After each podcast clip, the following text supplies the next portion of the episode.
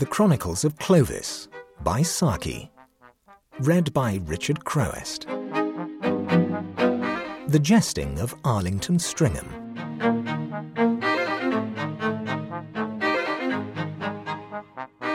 Arlington Stringham made a joke in the House of Commons. It was a thin house and a very thin joke, something about the Anglo Saxon race having a great many angles.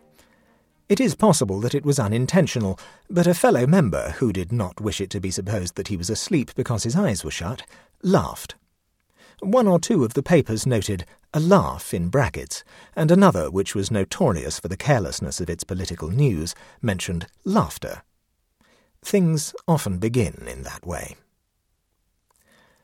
Arlington made a joke in the house last night, said Eleanor Stringham to her mother. In all the years we've been married, neither of us has made jokes, and I don't like it now. I'm afraid it's the beginning of the rift in the lute. What lute? said her mother. It's a quotation, said Eleanor. To say that anything was a quotation was an excellent method, in Eleanor's eyes, for withdrawing it from discussion, just as you could always defend indifferent lamb late in the season by saying, it's mutton.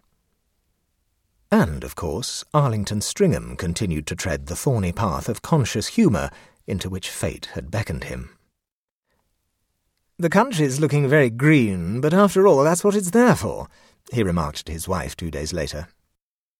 That's very modern, and I dare say very clever, but I'm afraid it's wasted on me, she observed coldly. If she had known how much effort it had cost him to make the remark, she might have greeted it in a kinder spirit. It is the tragedy of human endeavour that it works so often unseen and unguessed.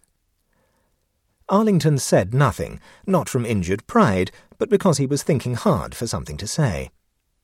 Eleanor mistook his silence for an assumption of tolerant superiority, and her anger prompted her to a further jibe. You had better tell it to Lady Isabel.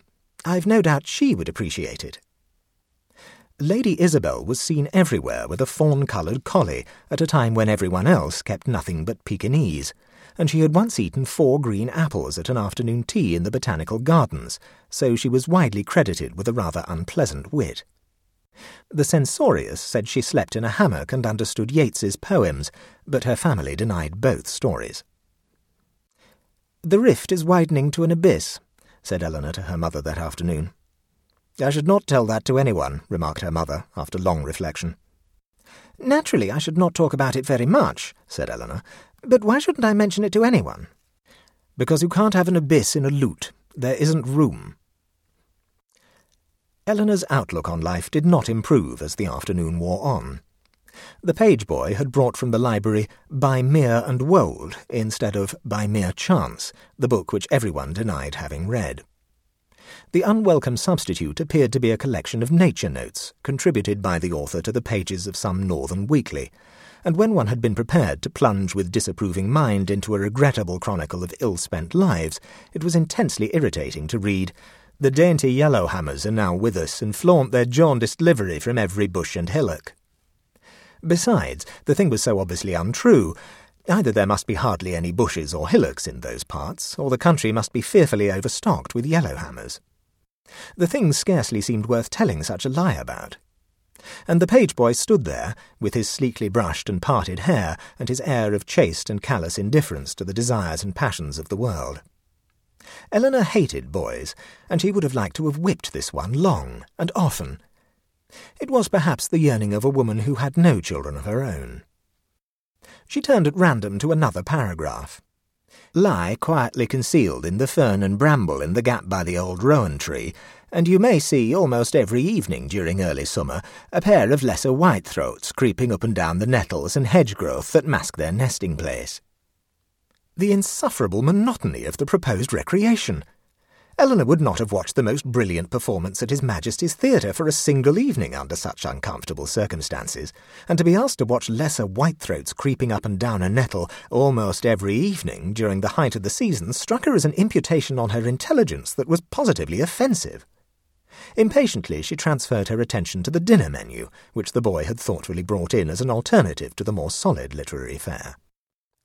Rabbit curry met her eye, and the lines of disapproval deepened on her already puckered brow. The cook was a great believer in the influence of environment, and nourished an obstinate conviction that if you brought rabbit and curry powder together in one dish, a rabbit curry would be the result. And Clovis and the odious Bertie Van Tahn were coming to dinner. Surely, thought Eleanor, if Arlington knew how much she had had that day to try her, he would refrain from joke-making. At dinner that night, it was Eleanor herself who mentioned the name of a certain statesman, who may be decently covered under the disguise of X. X, said Arlington Stringham, as the soul of a meringue. It was a useful remark to have on hand, because it applied equally well to four prominent statesmen of the day, which quadrupled the opportunities for using it. Meringues haven't got souls, said Eleanor's mother. It's a mercy that they haven't, said Clovis.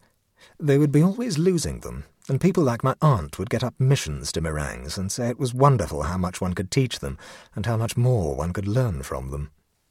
What could you learn from a meringue? asked Eleanor's mother. My aunt has been known to learn humility from an ex-viceroy, said Clovis.